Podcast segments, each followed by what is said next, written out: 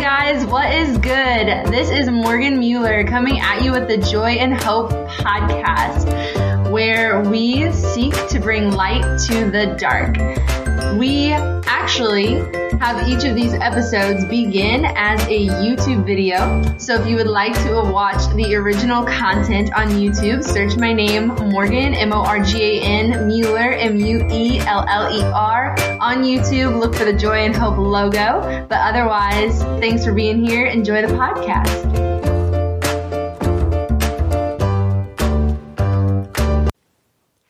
Hey guys, Morgan here, bringing you another episode of Joy and Hope. Before we start today, I have three shout outs because there are three people who inspired this episode. So shout out to my friends Anne, Corinne, and Alex. You guys are awesome. Thanks so much for that inspiring conversation yesterday, and I hope that I do all of your thoughts justice in this regard. So we'll get into what we were talking about in a second, but before we do that, I want to thank all of my patrons on Patreon. Um, you guys are the ones that make this mission possible. I would not be able to do this without you. Thank you so much for your financial support. If you are watching this video or listening to this podcast and have not already become a Joy and Hope patron, I ask that you prayerfully consider doing so. My patrons are the ones that make it possible for me to carry out my mission of bringing light to the dark. So it's three dollars a month, nine dollars a month, twenty-five dollars a month, but whatever you can give, there's no, nothing's too much, nothing's too little. Everything is so appreciated and by the grace of God. So if you want to learn more, go to patreon.com slash Morgan Mueller or click the link in the description below to look more into that. If you haven't already subscribed to this channel, I encourage you to do so that you, so that you never miss out on new material. Um, hit the notification bell as well for that purpose in case I ever post outside of Monday or Tuesday and I'm feeling a little crazy. Um, and let's just go ahead and pray and then dive in, shall we? In the name of the Father, and of the Son, and of the Holy Spirit, amen. Totus tuus Maria ego sum.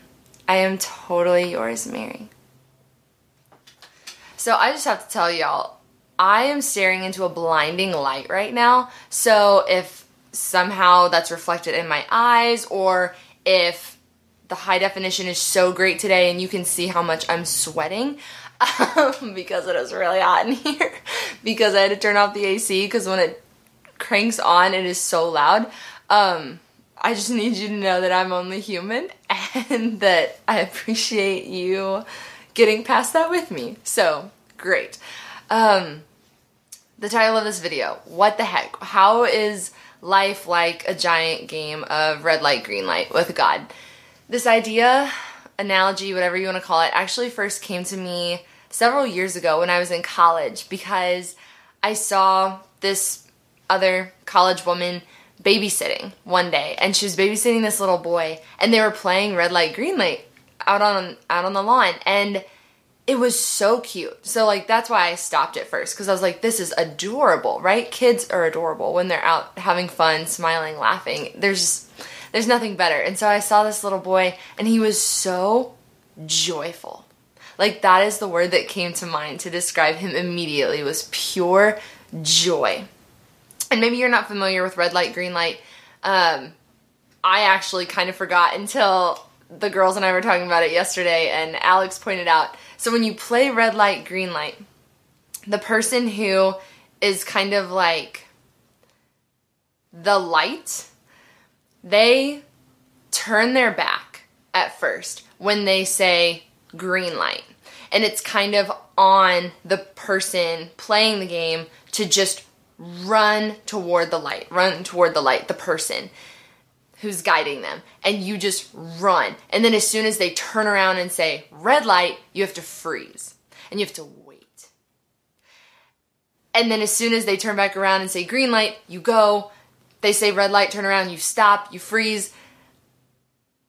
And it just keeps going like that until you finally reach the light, until you finally reach the person. And then it starts all over again, and it's great.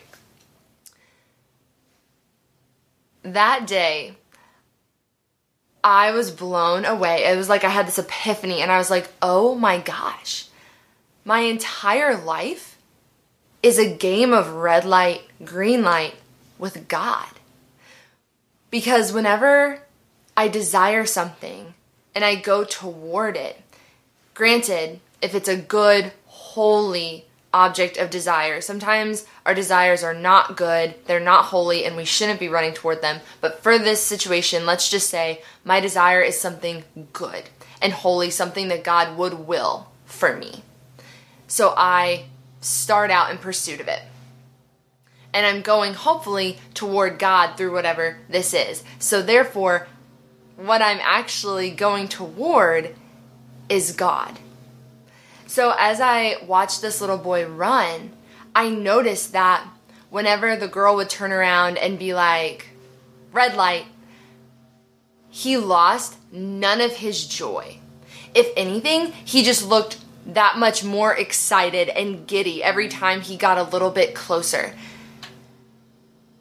And I was like, oh my gosh, in my life, that is not how I feel. So often, whenever God asks me to wait, or more like straight up tells me, like, calm down, like, just hang on a second. God is very blunt with me. um, it sucks. It sucks. And when I stand there, I don't tend to just stay, like, frozen, eyes locked on him. I tend to give up. Or I tend to be like, this isn't worth waiting for, God. Like, I'm going to go off and try something else because you're not giving me what I want as soon as I want it. And that's not the response I realized as a Christian that I am called to have. As I was talking to these friends about it yesterday, Alex in particular, shout out to her, she pointed out that in this analogy, whenever God asks you to wait, he doesn't stand there with his back to you. In those moments, he actually is full on facing you, asking you just to gaze on him in the waiting, asking you to grow in relationship with him as he prepares you for what's coming. And we should have joy in that and joy in the waiting. That's what this whole ministry is about, because hope is trust in God extended into the future and having joy in that hope, joy in that waiting. But you guys, I'm not perfect. God asked me to start this ministry and I'm still over here like struggling every day to wait on his plan and to be patient and to be joyful. Like, even right now, as I record this video, I'm super annoyed because all of a sudden there's someone doing yard work outside. And instead of being like grateful to that person for doing my yard work for me so that I don't have to, I'm just sitting in here like totally pissed off. Like, seriously, you couldn't do that in half an hour? And it's like, whoa. Morgan, like, reevaluate. Like, where are all of these temptations to impatience coming from? Where are these seeds of bitterness and anger and jealousy arising? And pay attention to that, because those are the things that are stealing my joy, not the waiting. Whenever the Lord reveals something to us in consolation,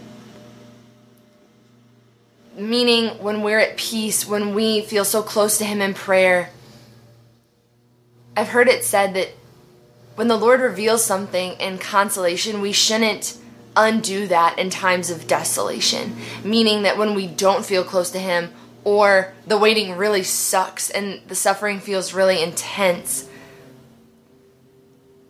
those are the moments where we're really called to advance in holiness. Because even though it doesn't feel great and we might not feel joyful in the sense of being like happy and smiling and cheerful, joy goes so much deeper than that. And it's that anchor of the soul even when we're out on the sea and the waves are rocky and we don't understand, and we're the disciples in the boat and we're like, where is Jesus in all of this? Where is he in my longing for this pandemic to end?